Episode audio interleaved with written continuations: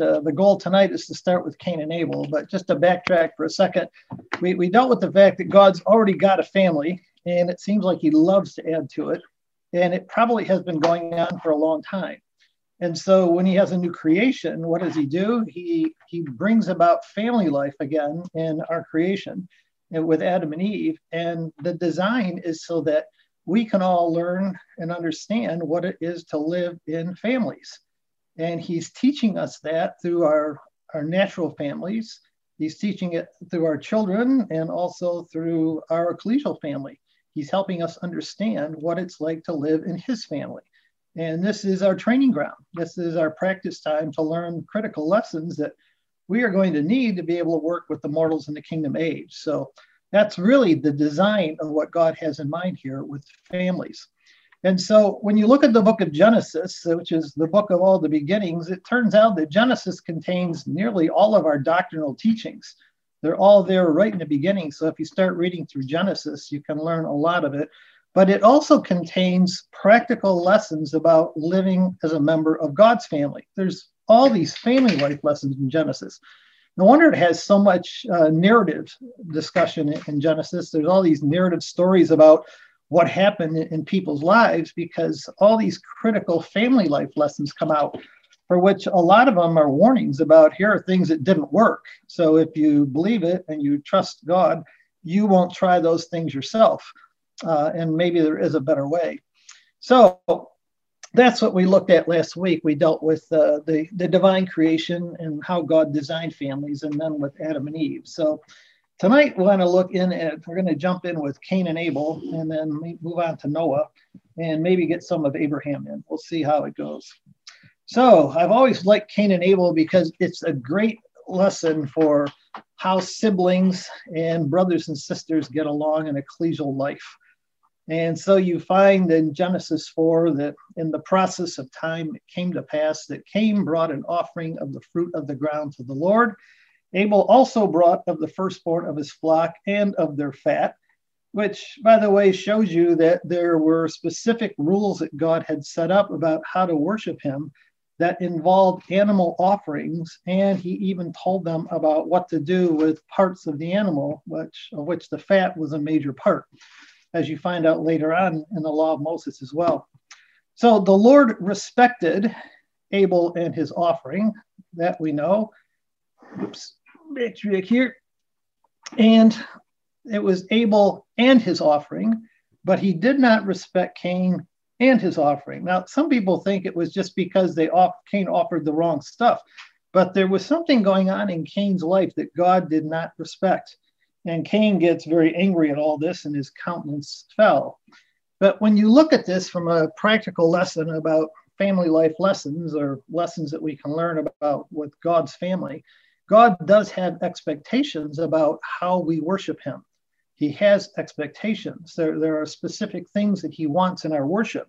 It isn't just a case where we can make it up and worship God the way we want to, like uh, in a lot of uh, a lot of religions around the world would be like that. I think a lot of the American Indian stuff was like that, where people just sort of, from a humanistic perspective, decided what they thought their God would want, and then they they worship God that way. But it was something they dreamed up.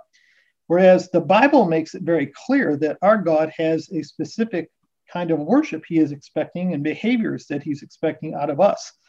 And it's not from humanism; it's from God. It's from the top down and in this case, uh, Cain was not willing to participate in that because we know that our God really is spirit, and those who worship him must worship in spirit and in truth. He does care about how we worship him. Now, I don't think it's so much that he cares. I wouldn't get into like what, how we're dressed or what Bible version we're using or whatever.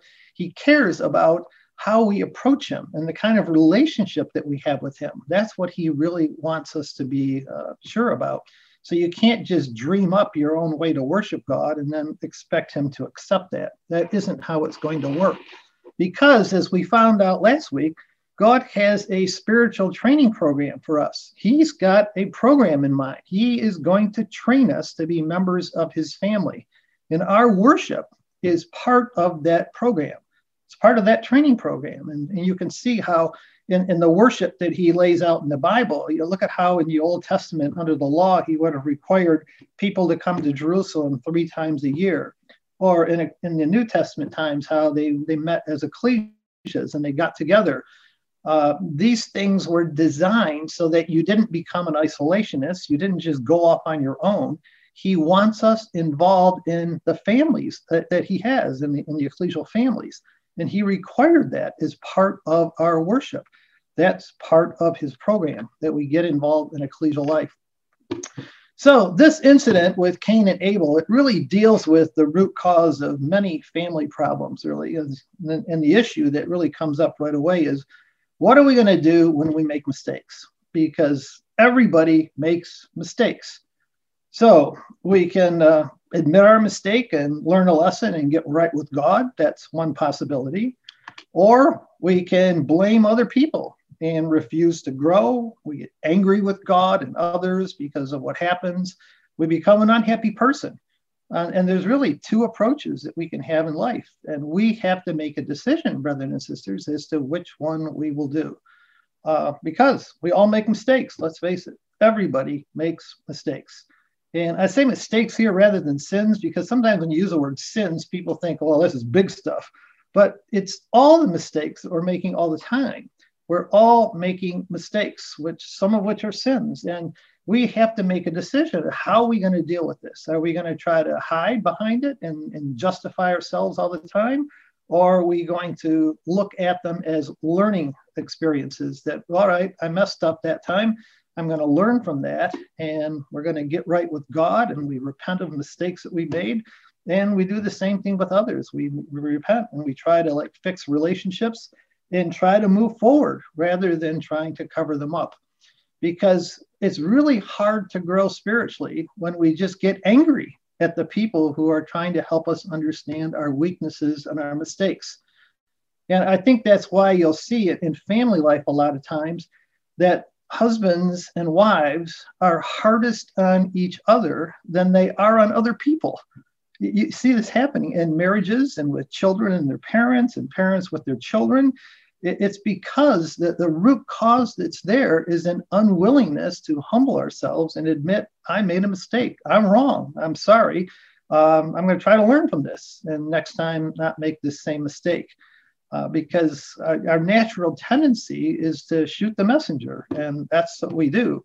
And we somehow, for some reason, we feel comfortable doing that with our own family members uh, better than we feel doing that with other people in ecclesial life and friends that we might have uh, out in public. But it happens with everybody. Which, by the way, you're welcome to uh, unmute yourself and jump in anytime you want. I really can't see everybody tonight, so you'll just have to jump in and talk. And I will pause at the end of each section when we get done with uh, with Cain and Abel, and then before we go on into Noah, we'll see if anybody's got any comments because I'm sure some of these things ring a bell with all of you at home. Uh, we've all experienced this. Everybody has, and, and we have to make a decision. What are we going to do when we make mistakes? Because you can either look at mistakes as something that you try to cover up and you try to hide and pretend that I'm perfect, or you can look at them as stepping stones to learning that one of the ways we learn by experience is that God lets us make mistakes. And the mistakes, then, when we treat them the right way, you know, if we acknowledge them, they can become learning experience for, for us. And we can learn to develop a relationship with God because He doesn't kill us over a mistake. He's hoping we will learn from our mistakes and that we will ask for help to try to do better in the future because if we let them these mistakes they can be building blocks of our faith they can be if, if we let them and i really believe it's so true that god is a lot more concerned about where we're headed today than all the sins that we committed yesterday and that's something that we have to get over and we have to develop a relationship with god where we realize he's after a finished product he is shaping us and he's molding us into the image of his son. And when you watch Bible characters, as we're going through the readings right now, and you, you watch these different characters all, all through the year, you see with some people, some people like jumped on board right away and they were like running full steam like a Joseph. And it's like, wow, what a what a great guy. But then you contrast that with his brothers, or you look at some of the things the disciples did, and it took them a long time to catch on to like what Jesus was really after. And God is patiently letting those mistakes happen. I was thinking when we were talking this morning, uh, when Sue and I were doing some of the readings, we were talking about the life of Paul, and we were looking at like, imagine what it was like for Jesus to meet people and heal people as we're going through Matthew right now. And, and he realizes some of these people he's healing, they're going to become you know, like rocks in, the, in his ecclesia when he's gone. And he's making preparations probably for his first century ecclesia. And imagine what it was like when he ran into the Apostle Paul. And he must have seen Paul during his mortal life and, and he knew him. And he would have just had to watch all these mistakes Paul made, one after the other. Even when Jesus was resurrected and went to heaven, he still had to watch the Apostle Paul make, make widows and, and turn children into uh, orphans. Be, and, and, and this is what God and Jesus will do. They allow us to make these mistakes because they're hoping that this will then have a major impact on us to turn into better people in the future. And part of that experience is that we end up having a lot of mistakes. We commit a lot of sins, and hopefully we're learning to grow from them. So that's what you're running into here with Cain and Abel right off the bat. You know, how do we respond to correction? So as the Proverbs say in, in Proverbs 9 at verse 8, you know, do not correct a scoffer lest he hate you but rebuke a wise man and he will love you. Or in Proverbs 17, that rebuke is more effective for a wise man than a hundred blows on a fool. And it's all a matter of how we respond, brothers and sisters. So, how, how do we do this? How do we deal with people who are in the right when we are in the wrong? Uh, how do we do it? Do we just sit there and try to justify our case? And just talk louder and louder and just keep, you know, not, we, we get to a point we don't even listen to what the other side is saying because we're so committed to justifying our case. So I've always liked James uh, James three in the RSV. His, his, warning there is about let not many of you become teachers, my brethren, for you know that we who teach shall be judged with greater strictness, for we all make many mistakes. and he just lays it on the line let's be honest, we all make many mistakes, and the teachers are held up to a higher standard. And so it, it's a warning to all of us that, that are teachers that we've got to be careful how we deal with those things. And as James would say later on, therefore, if you confess your sins to one another, which I personally believe are more to do with personal issues, uh, and we pray for one another that you may be healed, because the prayer of a righteous man has great power in its effects. That's what we should be doing is have that perspective. So sometimes we don't though. Sometimes we don't want to admit it. Uh, you know, we're just we're hard-hearted. We we don't want to acknowledge that somebody else was right. No, my wife was right, Sue's right, and I'm wrong. And it's hard for guys to admit that at times. You know, we just like we want to feel like we got to have all the answers. Or an ecclesial life, we get we get into the ecclesial business meeting or something like that, and and you know we've made a, a, position and we stated a case and then other people disagree with us and what it's possible we could be wrong. And and so what god does and you can thank god for the angels because i think this is what angels do for us brothers and sisters is they talk with one another and they say hey look jim's got this problem he just doesn't seem to see it you got any good ideas on how i could get him to understand it and this is what family life is about. People talk to each other, they share experiences, they find out how can we help people. And I, I think right now is when we should be practicing that for the future. So, what God does then is He allows the angels to expose us to situations where we have to face our weaknesses, because otherwise we might choose not to deal with them. We, we just would pretend they don't exist, or we try to justify it and say, I'm right, and they're wrong. As, as we saw in the Job study last December, and we look at going through the readings in Job, that Job got to a point where he was so convinced he was right that he actually thought God was wrong.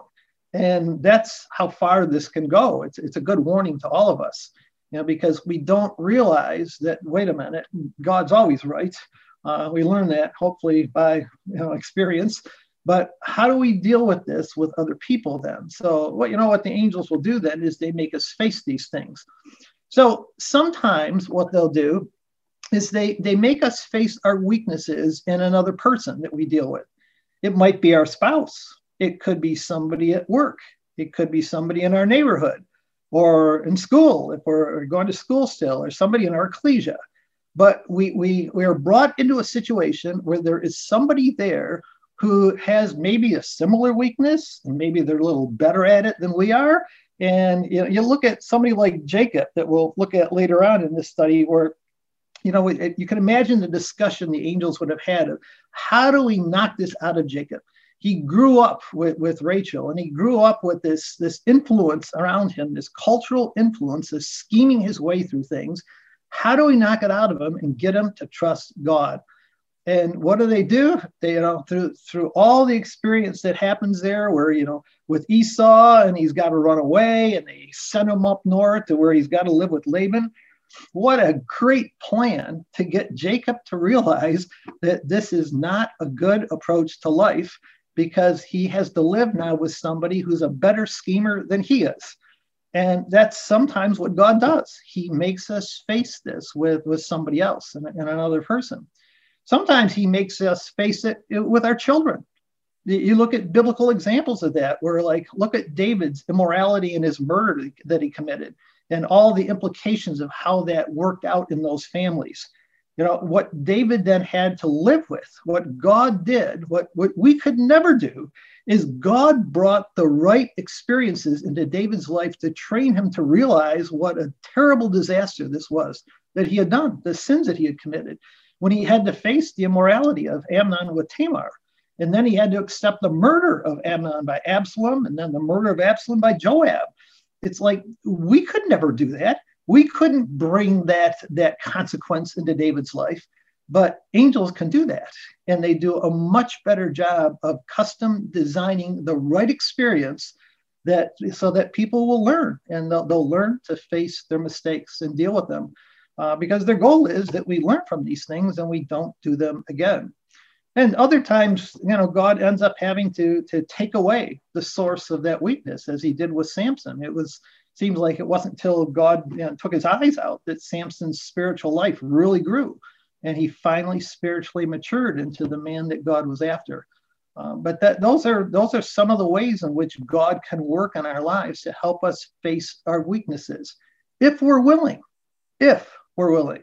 Because if we're not willing, then all these things are a waste.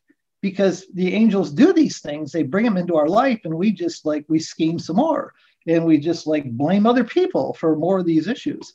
But if we're trying to learn and we're listening to God, sort of like Elihu said with Job, that God, God does speak to people, but sometimes they don't they don't understand it. They don't hear him uh, because he's speaking through the experiences of our life. But if we're willing to, to learn from God's uh, discipline in our life, then He can turn us into His children. But if we walk away, which is what happens here with Cain, if we walk away from God's discipline, then He's lost a handle on trying to shape us into the image of His Son. And I think that's what you see with Cain. So, from the perspective of an Abel, because a lot of us in life are fixers, we, we try to analyze problems and think about, well, how do we fix the problem? I think parents probably do this a lot. We, we analyze our children and we look at the things that are going on in our children's lives and we try to think like, how are we going to fix this? You know, or, or sometimes husbands will do that with their wives or wives with their husbands. But I'm not really sure in this case Abel could fix the problem. He, he, he probably, you know, any more than Joseph really could fix the problem later on with his brothers. They wanted to fix it, but they couldn't fix it themselves very similar to, to uh, Jacob later on when he wrestles with the angel. And, and he finally realizes, I can't scheme my way through this anymore. My family is a disaster. And he holds onto that angel and he won't let him go until the angel agrees to bless his family and, and do things that Jacob couldn't do with his family to save his kids. So, what can we do though through the midst of all this? Well, we can continue to be kind and gracious and helpful and keep the door open and, and let, let people realize that we're just waiting for the day when they come back. You know? So when, when Cain walks away, that's what Abel could do is, is keep that door open and help and pray about it and, and realize that it was up to God really to fix this. It wasn't something that Abel could fix. It, this was Cain's problem, really. It wasn't Abel's problem. It was really Cain's problem and how he had responded to this. But it encouraged all of us, encouraged us to, to pray for one another, really. You, you pray for people because we realize some of these things are out of our control. And all we can do is talk to God about it, pray that He will do with His angels. He'll do the impossible, He'll change people's lives. And we can sort of sit back and watch the salvation of God and, and see what God does. But what you don't want to do as a parent is, is let these things ruin your own effectiveness in your family and your ecclesial life. You can't let these things destroy you because you can't fix the problem. The, all these problems are not necessarily fixable by us. We got to turn them over to God and let God work in these situations. We do what we can, brothers and sisters. We do. We, we try to do what we can. But some of these things that we run into in family life and ecclesial life, we just can't fix ourselves. And it takes time, patience, and God is the one who will probably in the end fix the problem. So the choices for us then are which one are we going to do when things go wrong, when, when something has happened and, and we've we've made a mistake. So we can either get angry and be unkind and get jealous of others who make good choices, and we can claim all the way along that it's not fair, uh, or we can admit our mistakes and look for God's influence. We can respond with kindness to people and ask for mercy. Uh, we can look for the lessons in life that God is trying to get us to learn and we can appreciate the good in one another that God develops and realize how thankful we should be that there are some people that are, are helping us learn these things and they're, they're actually trying to help us because that's what God is after. And this is how you develop the fruit of the Spirit. This is how love and joy and peace and long suffering and kindness and goodness and faithfulness and gentleness and self control come along, is by acknowledging our mistakes repenting of them, learning from them, and thanking people that helped us learn along the way. But the key is humility. Humility. If, if we're not humble and we don't really see ourselves in, our, in the situation we're in, that we are so far away from God by nature that without his help, we will never make it. And without the help of the other people around us, if, if we think that we're high up there, we, we don't have a basis for God to work with us.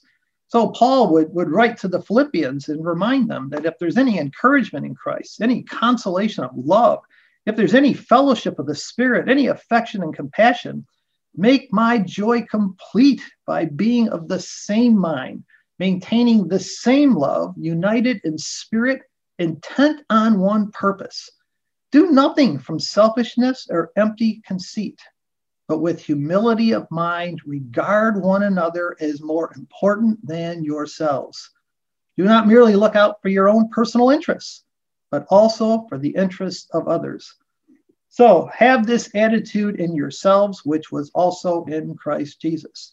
And that's what Philippians 2 is all about. Paul goes through a series of examples in that chapter of people who are willing to give their lives for the sake of others because they counted others more important than themselves. And if we're, we're right on this in our families, if we get this straight, then we'll be humble and we'll practice humility and acknowledge our mistakes with our children, with our spouses, with our parents.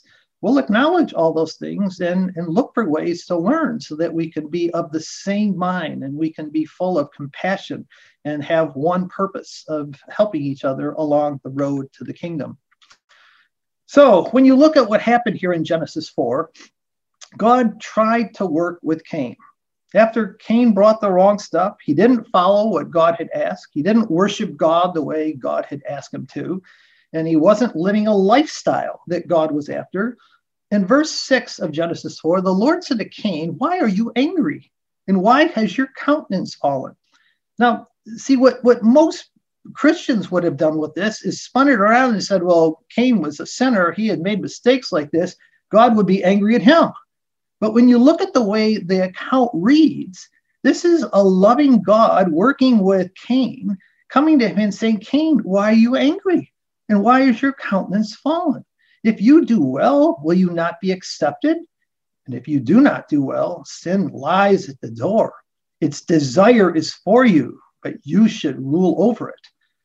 Now, see, this is the God that we worship, brethren and sisters. He's, he doesn't get angry at us like this. He treats us as his children, the same way moms and dads learn to work with their own children. When, when your children make mistakes, oh, sure, there's times where we get angry at what they've done, but what we really, we really do is we love them and we want them to have a better life. We want them to learn to become better people. And this is the approach God takes with Cain. But he warns him right there that look at if you do well, you'll be accepted. But if you don't do well, then sin lies at the door and its desire is for you, but you shall rule over it.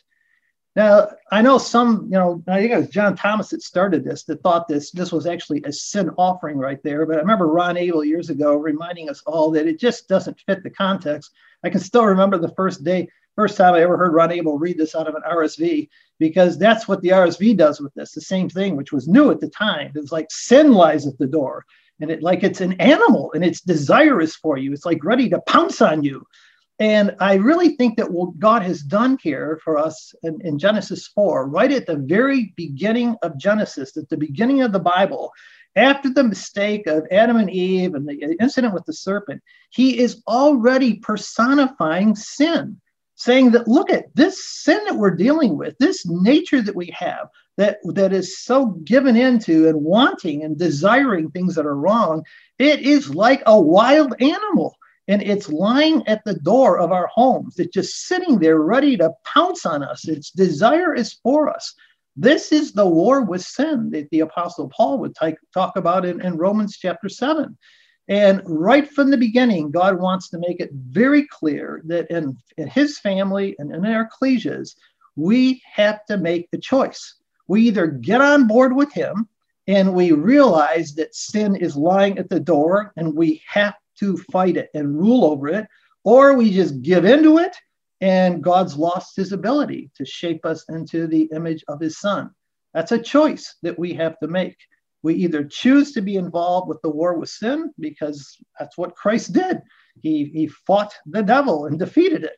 Uh, or we just give into it and we, we, we follow and just become, it becomes worse. It starts to rule our lives. But it's fascinating to watch here how God, this is supposedly this angry God of the Old Testament, right from the beginning. What does he do? He wants to extend mercy to Cain. He tells him, if you do well, will you not be accepted? But Cain failed to join God in the war against sin. He didn't want to. He didn't want to fight this battle. He wanted to give into it instead. And what happens in the rest of the story is is a good warning to all of us. So it's a good thing to keep in mind that there's a, there's a great picture to have in mind that there's sin crouching at the door. That's the way the RSV has it. Sin is crouching at the door and it's ready to jump on you, but you must master it. You've got to fight the war with sin.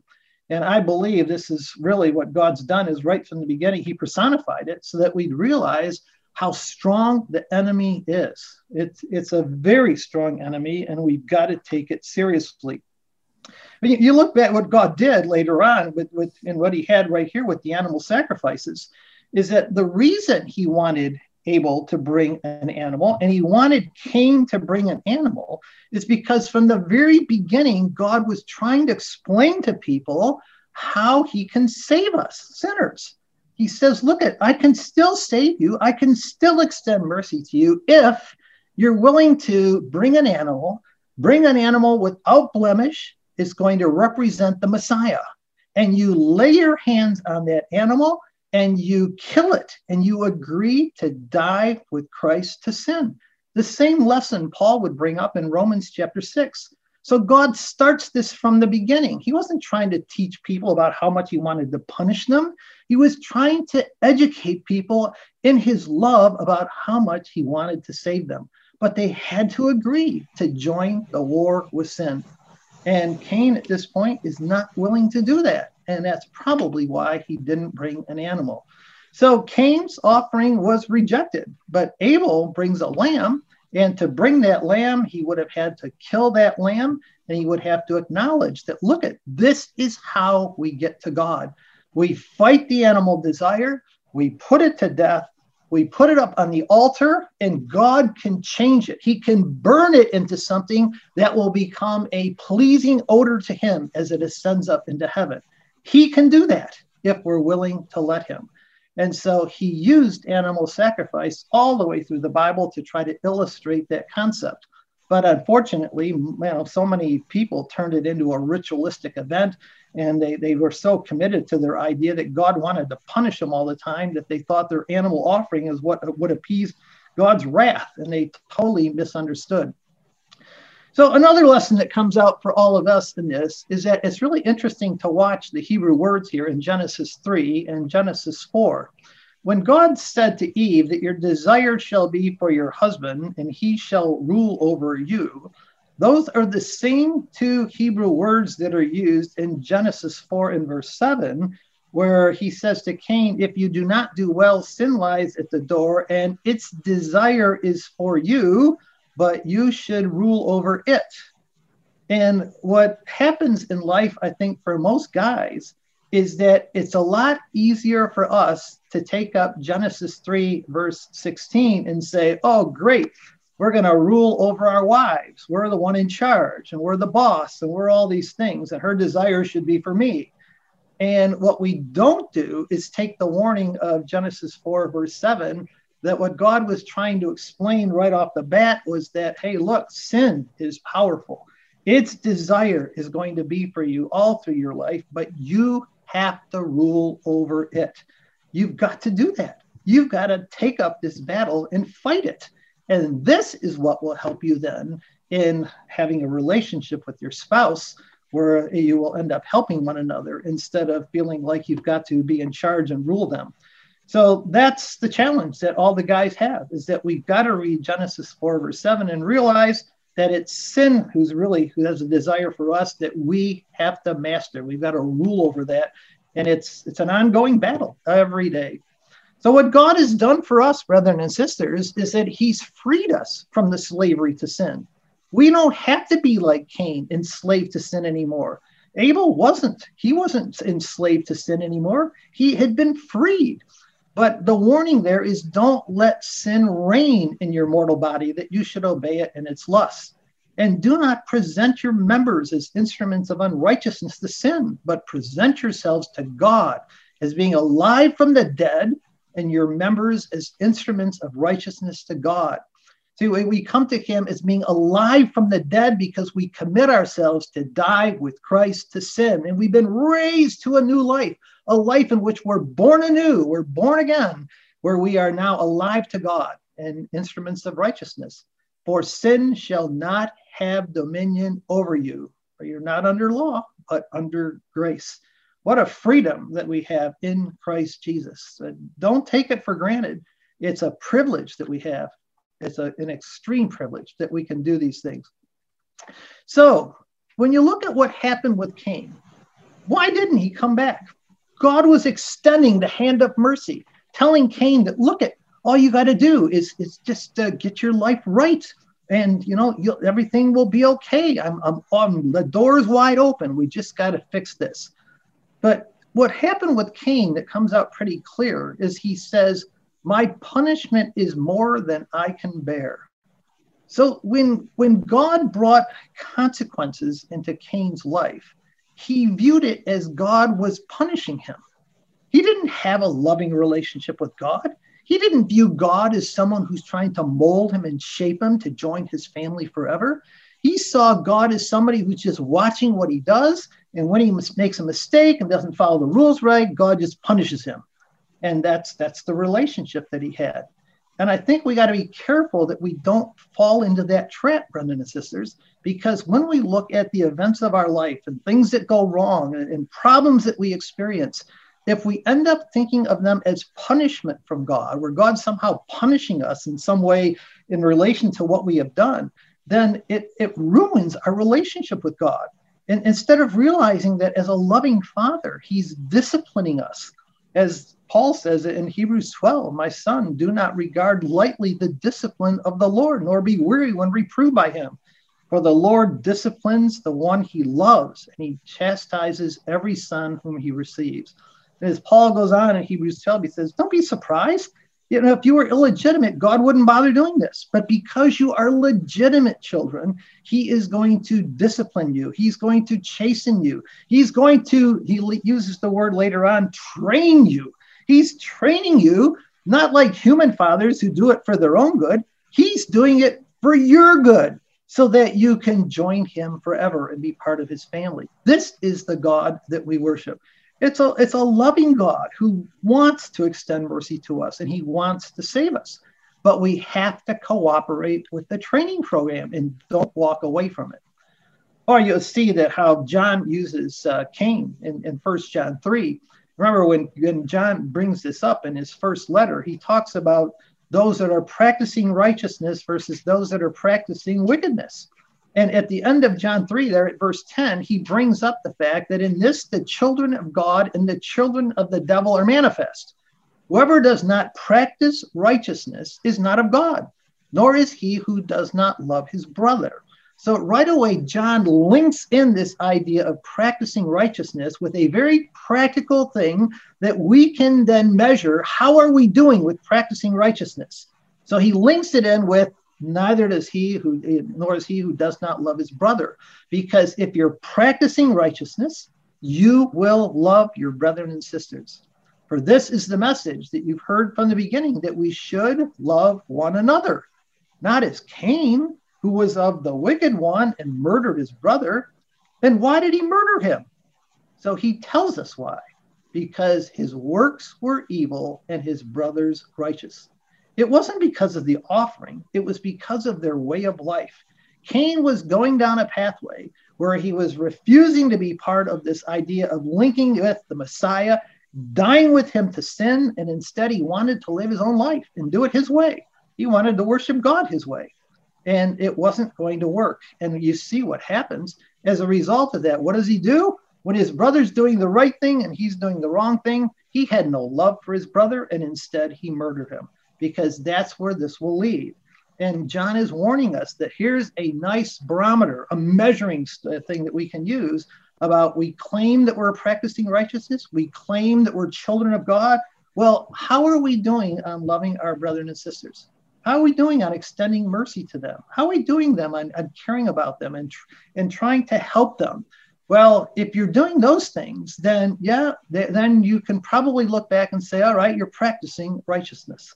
But if we're not, if we have anger in our hearts or we have jealousy in our hearts for our brothers and sisters, well, then we're more like Cain, who had his works were evil, and we're looking at somebody else whose works are righteous.